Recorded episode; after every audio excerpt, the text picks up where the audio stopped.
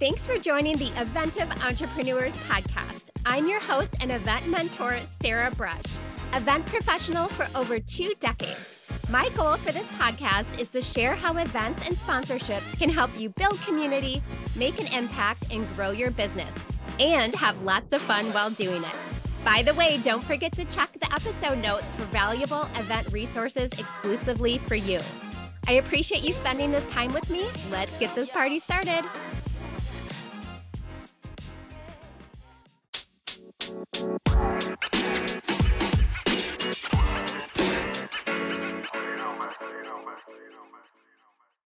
Hello, welcome to the podcast. My sound might be a little off today because I am at a corporate incentive trip in Cabo right now, and we're actually getting ready to go to our awards dinner. But I wanted to do a short and sweet episode for you.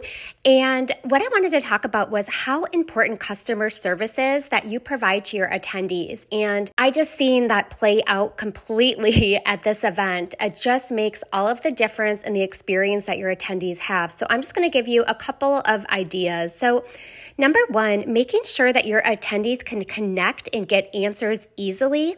So set expectations. If they're sending you an email, you know, is it going to take you 24 hours to get back to them? Make sure that is in your, you know, message that goes back to them or your out of office, just so they know, you know, how long to expect an answer from you. How can you connect with them the easiest? You know, do you have a text number that they can message you at?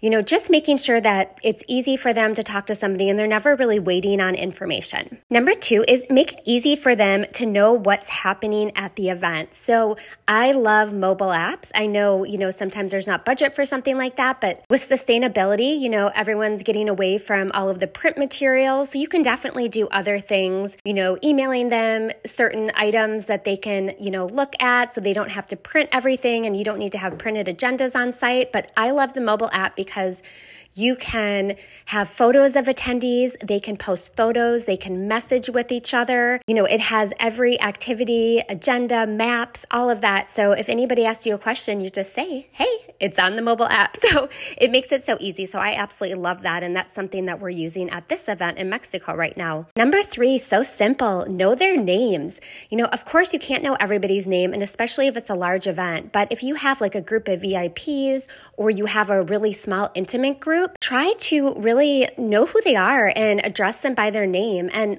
you know, if you're at a smaller event and you collect photos for people, you know, just looking at those photos before registration opens and, you know, trying to just place, you know, their name with, you know, maybe when they're coming to check in. For example, you know, if you're at some type of trip where you're doing transportation, you're going to know when people are arriving to the hotel. So it will be easier to do that. But just depending on your event, do your best to, you know, even if you just focus on a small group, is to really like get to know who's there. Number four is are they celebrating a special occasion? So is it someone's birthday? Is it their anniversary?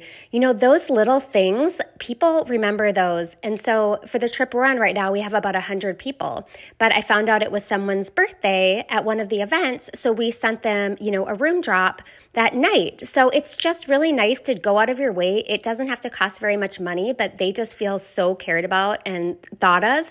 So if there's something that you can do, um, I know if there's a whole bunch of birthdays and it's a huge attendee list, that's hard, but like where can you kind of drill down and, and do some of those special things? Number five is make sure you follow up on what you commit to at the event. It can be really easy to say in passing, oh, I'll connect you with that person after the event, or oh, I'll send you that PowerPoint deck.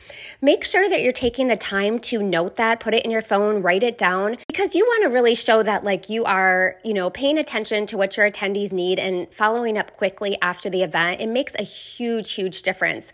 You know, so that person doesn't have to follow up and say, hey, you said you were going to send that to me.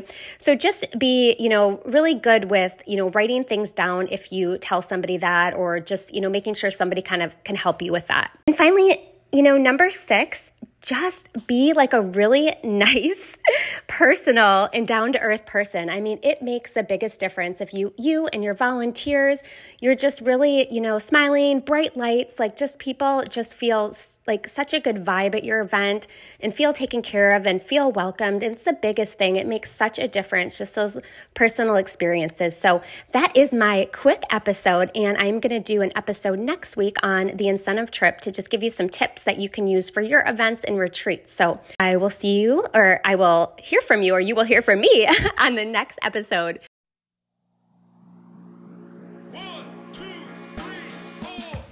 Thank you so much for listening. I know your time is valuable and I appreciate it that you spent it with me.